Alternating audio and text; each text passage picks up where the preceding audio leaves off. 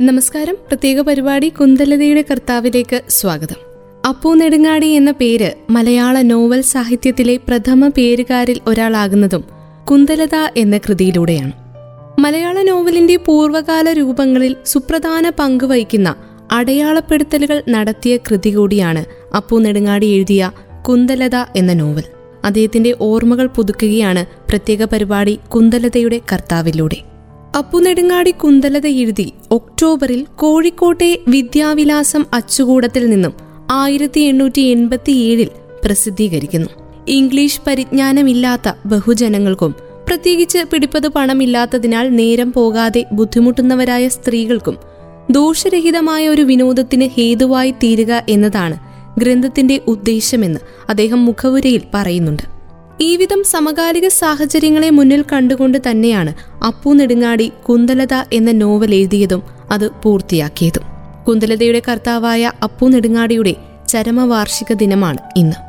കോഴിക്കോട്ടെ അച്യുതൻ ഗേൾസ് ഹൈസ്കൂളിന് മുന്നിലൂടെ കടന്നുപോകുന്ന ഒരാൾ ഇത് സ്ഥാപിച്ചത് കേരളത്തിലെ ലൈബ്രറികളിലെ ചില്ലലമാരകളിൽ തലയുയർത്തി നിൽക്കുന്ന കുന്തലത എന്ന നോവൽ എഴുതിയ ആൾ തന്നെയാണെന്ന് അറിയണമെന്നില്ല. ബാങ്ക് ഉടമയും അധ്യാപകനും വക്കീലും വസ്ത്രവ്യാപാരിയും പത്രമെഴുത്തുകാരനും മദ്രാസ് യൂണിവേഴ്സിറ്റി മലയാളം പരീക്ഷാ ബോർഡ് അംഗവും കോഴിക്കോട്ടെ മുനിസിപ്പൽ കൗൺസിൽ അംഗവുമായിരുന്നുവെന്നും മനസ്സിലാക്കണമെന്നില്ല. എത്രമാത്രം വൈവിധ്യമാർന്നതായിരുന്നു അപ്പു നെടുങ്ങാടിയുടെ വ്യവഹാര മണ്ഡലങ്ങൾ എന്ന് നാം ഓർക്കണം. കൊളോണിയൽ ആധുനികതയുടെ സമസ്ത മണ്ഡലങ്ങളെയും കേരളീയ പൊതുമണ്ഡലത്തിൽ ഉറപ്പിച്ചു നിർത്തിയ വ്യക്തിത്വമാണ് റാവു ബഹദൂർ തലക്കൊടി മഠത്തിൽ അപ്പു നെടുങ്ങാടി. ജന്മബന്ധം വഴി സാമൂതിരി കോവിലക സംസ്കാരവും കർമ്മബന്ധം വഴി പാശ്ചാത്യ സംസ്കാരവും ഒരുപോലെ മേളിച്ച വ്യക്തി. അതിന്റെ പ്രതിഫലനങ്ങൾ അദ്ദേഹത്തിന്റെ എല്ലാ സാമൂഹിക പ്രവർത്തനങ്ങളിലും കാണുവാൻ സാധിക്കും. കേരളത്തെ ആധുനിക വ്യവഹാര മണ്ഡലമാക്കി മാറ്റുന്നതിൽ അദ്ദേഹം വഹിച്ച പങ്ക് വളരെ വലുതാണ്. കേരളത്തിലെ അച്ചടി വിപണിയെ ജനകീയവൽക്കരിക്കാനുതകുന്ന സാഹിത്യ ഉൽപ്പന്നം നോവലാണെന്ന് മനസ്സിലാക്കിയതായിരുന്നു അപ്പു നെടുങ്ങാടിയുടെ പ്രതിഭ. സാഹിത്യം എന്നാൽ കവിതയാണെന്നും അത് ആസ്വദിക്കണമെങ്കിൽ ചില യോഗ്യതകളൊക്കെ വേണമെന്നുമായിരുന്നു അക്കാലത്തെ വിശ്വാസം. ഓരോ കാവ്യ വിഭാഗത്തിന്റെയും സംഗീതങ്ങൾ മനസ്സിലാക്കിയാൽ മാത്രം ആസ്വദിക്കാൻ പറ്റുന്ന രീതിയിലായിരുന്നു സാഹിത്യ ആസ്വാദനത്തിന്റെ പോക്ക്. ഗദ്യമാണ് ബഹുജന സാഹിത്യം വിശിഷ്യ നോവൽ സാഹിത്യം സാഹിത്യമെന്ന് പാശ്ചാത്യ സംസ്കാരവുമായുള്ള പരിചയത്തിൽ നിന്ന് അപ്പു നെടുങ്ങാടി മനസ്സിലാക്കി. എന്നാൽ മലയാളത്തിലെ ആദ്യ നോവൽ അദ്ദേഹം വർത്തമാനകാല ജീവിത യാഥാർത്ഥ്യങ്ങളെ വരച്ചു കാട്ടാനല്ല ഉപയോഗിച്ചത്. മറിച്ച് ഗദ്യ സാഹിത്യ ആസ്വാദനത്തിന് അടിപ്പട വിടുകയായിരുന്നു നവഭാവുകത്വത്തിലേക്കുള്ള ആഹ്വാനമാണ് കുന്തലതയിലൂടെ അപ്പു നെടുങ്ങാടി നടത്തുന്നതെന്ന് ആമുഖത്തിൽ നിന്ന് മനസ്സിലാക്കുവാനാകും. ഇംഗ്ലീഷ് പോലുള്ള ആധുനിക സാഹിത്യം മലയാളി മനസ്സിലാക്കുന്നത് നന്നായിരിക്കുമെന്നും ആ ഭാഷയിലുള്ളതുപോലുള്ള കൃതികൾ മലയാളികൾക്ക് പ്രയോജനപ്രദമായിരിക്കുമെന്നുമുള്ള ചിന്തയാണ് കുന്തലത എന്ന കാൽപ്പനിക ചരിത്രാഖ്യായിയുടെ നിർമ്മിതിക്ക് പിന്നിൽ. ഇംഗ്ലീഷ് പരിജ്ഞാനമില്ലാത്തവരായ അധിക പക്ഷക്കാർക്ക് ആവക പുസ്തകങ്ങളിലെ കഥാരസത്തെയും ഭാഷാ ചാതുര്യത്തെയും ലേശം പോലും അറിവാൻ കഴിയാതെ ചെറുപ്പകാലങ്ങളിൽ മാതാപിതാക്കന്മാർ പറഞ്ഞ് അറിവാൻ സംഗതിയുള്ള ചില പുരാണ കഥകൾ രാമായണം ഭാരതം നളചരിതം മുതലായ ചുരുക്കം ചില പുസ്തകങ്ങളിൽ നിന്ന് വായിച്ചറിഞ്ഞ് അവയെ തന്നെ പിഷ്ടഭീഷണം പോലെ ഒട്ടും രസം കൂടാതെ പിന്നെയും പിന്നെയും പലവരു ആവർത്തിച്ച് കാലം തള്ളി തള്ളിമാറ്റുന്നതിന് ഒരു ശമനം. അങ്ങനെയാണ് കുന്തലത രചിക്കുന്നതെന്ന് ആമുഖത്തിൽ അദ്ദേഹം വ്യക്തമാക്കുന്നുണ്ട്. പുതുതായതെല്ലാം മലയാളിക്കും വേണമെന്ന ശാഠ്യം ഇവിടെയും കാണാം. അവരെ പിടിച്ചു നിർത്താൻ എന്നോണം മലയാളികൾക്ക് ശീലമുള്ള ക്ലാസിക് ശൈലിയിലാണ് അദ്ദേഹം നോവൽ രചിക്കുന്നത്. കോഴിക്കോട് സാമൂതിരി കോവിലകത്തെ മൂന്നാംകൂർ വാഴ്ചയായ പടിഞ്ഞാറെ കോവിലകത്ത് മാനവിക്രമൻ തമ്പുരാന്റെയും ടി. എം. കുഞ്ചുക്കുട്ടി കോവിലമ്മയുടെയും മകനായി ആയിരത്തി എണ്ണൂറ്റി അറുപത്തിമൂന്ന് ഒക്ടോബർ പതിനൊന്നിന് ഒറ്റപ്പാലത്ത് കോതകുറിശി അംശത്തിലുള്ള തലക്കൊടി മഠത്തിൽ അപ്പു നെടുങ്ങാടി ജനിച്ചു.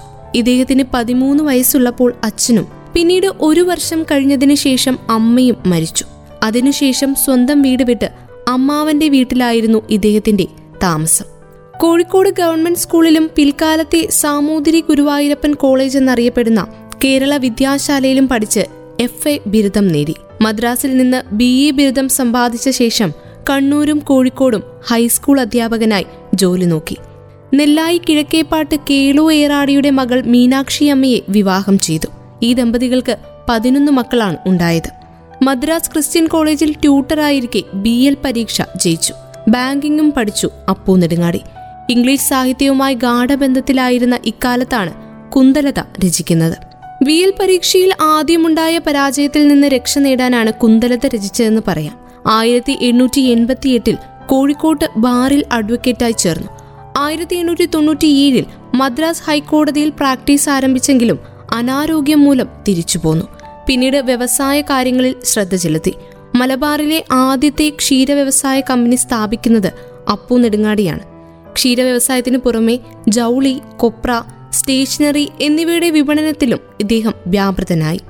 വമ്പിച്ച നഷ്ടമാണ് എല്ലാ രംഗങ്ങളിലും സംഭവിച്ചതെങ്കിലും ഇദ്ദേഹത്തിന്റെ വ്യവസായ ഭ്രമം ഈ പരാജയങ്ങളെ നേരിടുവാൻ സഹായിച്ചു. ആയിരത്തി എണ്ണൂറ്റി തൊണ്ണൂറ്റി ഒൻപതിൽ കേരളത്തിൽ സ്വകാര്യ മേഖലയിലെ ആദ്യ ബാങ്കായ നെടുങ്ങാടി ബാങ്ക് ആരംഭിച്ചു. നെടുങ്ങാടി ബാങ്ക് ആയിരത്തി തൊള്ളായിരത്തി പതിമൂന്നിൽ രജിസ്റ്റേഡ് കമ്പനിയായി ഉയർന്നു. ആയിരത്തി തൊള്ളായിരത്തി ആറ് മുതൽ തുടർന്ന് വന്ന കോഴിക്കോട്ടെ പബ്ലിക് പ്രോസിക്യൂട്ടർ സ്ഥാനം രാജിവെച്ച് ആയിരത്തി തൊള്ളായിരത്തി പതിനഞ്ചിൽ അദ്ദേഹം ബാങ്കിന്റെ മാനേജിംഗ് ഡയറക്ടറായി. തെക്കേ ഇന്ത്യയിലെ തന്നെ മികച്ച ബാങ്കുകളിൽ ഒന്നായിരുന്നു അക്കാലത്ത് നെടുങ്ങാടി ബാങ്ക്. കോഴിക്കോട് നഗരസഭയിൽ അംഗമായ അപ്പു നെടുങ്ങാടി ആയിരത്തി തൊള്ളായിരത്തി പതിനെട്ട് പത്തൊൻപത് കാലയളവിൽ അതിന്റെ ചെയർമാനായി തിരഞ്ഞെടുക്കപ്പെട്ടു. ബ്രിട്ടീഷ് അനുകൂലിയായിരുന്ന നെടുങ്ങാടിക്ക് ആയിരത്തി തൊള്ളായിരത്തി പത്തൊൻപതിൽ റാവു ബഹദൂർ ബഹുമതിയും ലഭിച്ചു. ആയിരത്തി എണ്ണൂറ്റി എൺപത്തിയേഴിൽ പ്രസിദ്ധീകരിക്കപ്പെട്ട കുന്തലത മലയാള ഭാഷയിൽ എഴുതപ്പെട്ടിരിക്കുന്നുവെന്നേ ഉള്ളൂ. കേരളീയ ജീവിതത്തിന്റെ സവിശേഷതകളോ സമഗ്രാനുഭൂതി നൽകുന്ന ഇതിവൃത്തമോ കഥാപാത്രങ്ങളോ ഒന്നും തന്നെയില്ല എന്നാണ് വിമർശകർ അഭിപ്രായപ്പെടുന്നത്. ആശ്ചര്യകരമായ അവസ്ഥകളും രസപ്രദായകങ്ങളായ അനുഭൂതികളും അനുഭവങ്ങളും മാത്രമേ സാഹിത്യകൃതികളെ ആസ്വാദ്യകരമാക്കൂ. അങ്ങനെയൊരു വിശ്വാസം പ്രബലമായ സാഹിത്യ പുതുമണ്ഡലത്തെയാണ് കുന്തലത എന്ന നോവലിലൂടെ അപ്പു നെടുങ്ങാടി അഭിസംബോധന ചെയ്തത്. കലിംഗരാജാവിന്റെ പുത്രിയായ കുന്തലതയും താരാനാഥനും തമ്മിലുള്ള പ്രണയവും വിവാഹവും ഒക്കെയാണ് കഥയുടെ പ്രമേയം.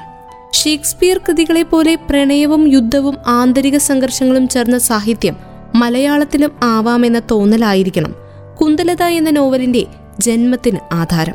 പ്രതീകാത്മകമായി നാടുവാഴുത്തത്തിന്റെ കഥ പറയുകയാണ് അപ്പൂനെടുങ്ങാടി ചെയ്യുന്നത്. അപ്പൂനെടുങ്ങാടി ഒരു വിദ്യാഭ്യാസ പ്രവർത്തകൻ കൂടിയായിരുന്നു. ഇദ്ദേഹം സ്ത്രീ വിദ്യാഭ്യാസ പുരോഗതിക്കായി ഒരു സമിതി സംഘടിപ്പിച്ച് അതിന്റെ ആഭിമുഖ്യത്തിൽ ചാലപ്പുറത്ത് ഒരു ഇംഗ്ലീഷ് സ്കൂൾ സ്ഥാപിച്ചു. Society for the promotion of education of women എന്നായിരുന്നു ആ സമിതിയുടെ പേര്. കോഴിക്കോട്ട് നിന്ന് പ്രസിദ്ധീകരിച്ചിരുന്ന കേരള പത്രികയുടെ തുടക്കക്കാരിൽ ഒരാളായിരുന്നു നെടുങ്ങാടി. കേരള സഞ്ചാരി വിദ്യാവിനോദിനി എന്നീ പത്രമാസികകളിലും ഉടമസ്ഥത വഹിച്ചു. കുന്തലതയും ഒരു പാടാവലിയും മാത്രമേ അപ്പു നെടുങ്ങാടിയുടെ കൃതികളായുള്ളൂ. ആയിരത്തി എണ്ണൂറ്റി എൺപത്തിയേഴിൽ ഇംഗ്ലീഷ് നോവൽ രീതിയിൽ രചിച്ച കുന്തലത ഒന്നു തന്നെ അദ്ദേഹത്തിന് മലയാള സാഹിത്യ ചരിത്രത്തിൽ ശാശ്വത പദവി നേടിക്കൊടുത്തു. പെൺകുട്ടികളുടെ വിദ്യാഭ്യാസ പിന്നോക്കാവസ്ഥ പരിഹരിക്കാൻ ഉദ്ദേശിച്ച് അപ്പു നെടുങ്ങാടി ചാലപ്പുറത്ത് സ്ഥാപിച്ച പെൺപള്ളിക്കൂടമാണ് പിന്നീട് government Achuthan girls higher secondary സ്കൂളായി മാറിയത്. കോഴിക്കോട് മുനിസിപ്പൽ കൗൺസിലിന്റെ അന്നത്തെ ചെയർമാനായിരുന്ന അച്യുതൻ വക്കീലിന്റെ മുൻകൈ പ്രവർത്തനം ആ പ്രവർത്തനം മൂലമാണ് സ്കൂൾ സർക്കാർ ഏറ്റെടുക്കുന്നത്. ഇക്കാരണത്താലാണ് പൊതുജന അഭ്യർത്ഥന പ്രകാരം വിദ്യാലയത്തിന് അച്യുതൻ ഗേൾസ് എന്ന പേരും വന്നത്. ജില്ലാ സഹകരണ ബാങ്കുകളെയെല്ലാം കൂട്ടിച്ചേർത്ത് കേരള ബാങ്ക് രൂപവൽക്കരിക്കണമെന്ന ചർച്ച സജീവമായി കൊണ്ടിരുന്ന വർത്തമാന കേരളീയ സാഹചര്യത്തിൽ അപ്പു നെടുങ്ങാടി എന്ന ഉൽപ്പതിഷ്ണുവായ സാമൂഹിക പ്രവർത്തകനെ അദ്ദേഹത്തെ നാം ഓർത്തുപോകുന്നത് സ്വാഭാവികമാണ്. നെടുങ്ങാടി ബാങ്കിന്റെ ജനനവും ലയനവും ഒക്കെ മലയാളി മനസ്സിൽ എന്നും ഉണ്ടാകും. ആയിരത്തി എണ്ണൂറ്റി തൊണ്ണൂറ്റി അഞ്ചിലാണ് പത്തൊൻപതിനായിരം രൂപ നിക്ഷേപിച്ച് തന്റെ വീടിന്റെ മേൽനിലയിൽ ബാങ്ക് പ്രവർത്തനം ആരംഭിച്ചത് ആയിരത്തി തൊള്ളായിരത്തി പതിമൂന്നിലാണ് ബാങ്ക് രജിസ്റ്റർ ചെയ്യുന്നത്. മഹാകവി കുഞ്ഞിക്കുട്ടൻ തമ്പുരാനും പി എസ് വാര്യരും ഷെയർ ഉടമകളായിരുന്നുവെന്ന് ചരിത്രകാരന്മാർ ചൂണ്ടിക്കാണിക്കുന്നു. ദക്ഷിണേന്ത്യയിലെ പ്രധാന ബാങ്കുകളിലൊന്നായി നെടുങ്ങാടി ബാങ്ക് മാറി. Allahabad bank Oudh bank Ayodhya bank Punjab national bank എന്നിവയായിരുന്നു ദക്ഷിണേന്ത്യയിലെ മറ്റു ബാങ്കുകൾ. അദ്ദേഹത്തിന്റെ കാലശേഷം പ്രധാനപ്പെട്ട ഇന്ത്യൻ നഗരങ്ങളിലെല്ലാം നെടുങ്ങാടി ബാങ്കിന് ശാഖകളുണ്ടായിരുന്നു. രണ്ടായിരത്തി മൂന്നിൽ ഈ ബാങ്ക് പഞ്ചാബ് നാഷണൽ ബാങ്കിൽ ലയിച്ചു. പുതുതായി ഉടലെടുക്കുന്ന കേരള സംസ്ഥാനത്തിന് ഞങ്ങളുടെ മംഗളാശംസകൾ. ഞങ്ങളുടെ സേവനം എപ്പോഴും നിങ്ങളുടെ ചൊൽപ്പടിയിൽ. ഇങ്ങനെയായിരുന്നു നെടുങ്ങാടി ബാങ്ക് ലിമിറ്റഡിന്റെ ആദ്യ പരസ്യം. ഒരു ബാങ്കുടമ എന്നതിനേക്കാൾ നവകേരള ശില്പിയുടെ ദീർഘവീക്ഷണത്തെയും ദേശീയ ബോധത്തെയുമാണ് ഈ വാക്യങ്ങൾ പ്രകടിപ്പിക്കുന്നതെന്ന് കാണാം. ഐക്യ കേരളത്തിന്റെ സാമ്പത്തിക വളർച്ചയിൽ ബാങ്കിനുള്ള പ്രാധാന്യം നെടുങ്ങാടി തിരിച്ചറിഞ്ഞിരുന്നുവെന്ന് മനസ്സിലാക്കാം. കോഴിക്കോട്ടെ ആദ്യത്തെ മോട്ടോർ കാർ ഉടമ. ആദ്യമായി പാൽ ബൂത്ത് തുടങ്ങിയ ആൾ. എന്നിങ്ങനെ പല കാര്യത്തിലും അപ്പു നെടുങ്ങാടിയായിരുന്നു തുടക്കക്കാരൻ. കോഴിക്കോട്ടെ ബി ഇ എം സ്കൂളിൽ അധ്യാപകനായും മദ്രാസ് ക്രിസ്ത്യൻ കോളേജിൽ ട്യൂട്ടറായും അദ്ദേഹം സേവനമനുഷ്ഠിച്ചു. ചാലപ്പുറത്തെ സ്കൂൾ കൂടാതെ സ്ത്രീ വിദ്യാഭ്യാസത്തിനായി society for promotion of education for women എന്ന സംഘടനയും രൂപവൽക്കരിച്ചു. അപ്പു നെടുങ്ങാടി സ്ഥാപിച്ച ചാലപ്പുറത്തെ സ്കൂൾ സുഹൃത്തായ അച്യുതന്റെ പേരിലാണ് ഇന്ന് അറിയപ്പെടുന്നത്. ജാതി ലിംഗഭേദം എന്നിവ പരിഗണിക്കാതെ എല്ലാവർക്കും വിദ്യാഭ്യാസം എന്നതായിരുന്നു അദ്ദേഹത്തിന്റെ ഉന്നം. സാമൂഹികവും ദൈക്ഷണികവുമായ കേരളത്തെ മുന്നിൽ കണ്ടുകൊണ്ടുള്ള ഓട്ടപ്രദക്ഷിണം തന്നെയായിരുന്നു അദ്ദേഹത്തിന്റെ ജീവിതം. സാഹിത്യത്തിനും സമൂഹത്തിനും വേണ്ടി സ്വജീവിതം മാറ്റിവെച്ച അപ്പു നെടുങ്ങാടിയുടെ ഓർമ്മകൾക്ക് മുന്നിൽ പ്രണാമം അർപ്പിച്ചുകൊണ്ട് പ്രത്യേക പരിപാടി കുന്തലതയുടെ കർത്താവ് പൂർണമാകുന്നു. ഇത്രയും സമയം ഇവിടെ ഉണ്ടായിരുന്നത് ഞാൻ കല്യാണി. തുടർന്നും കേട്ടുകൊണ്ടേയിരിക്കും radio Mangalam ninety one point two നാടിനൊപ്പം നേരിനൊപ്പം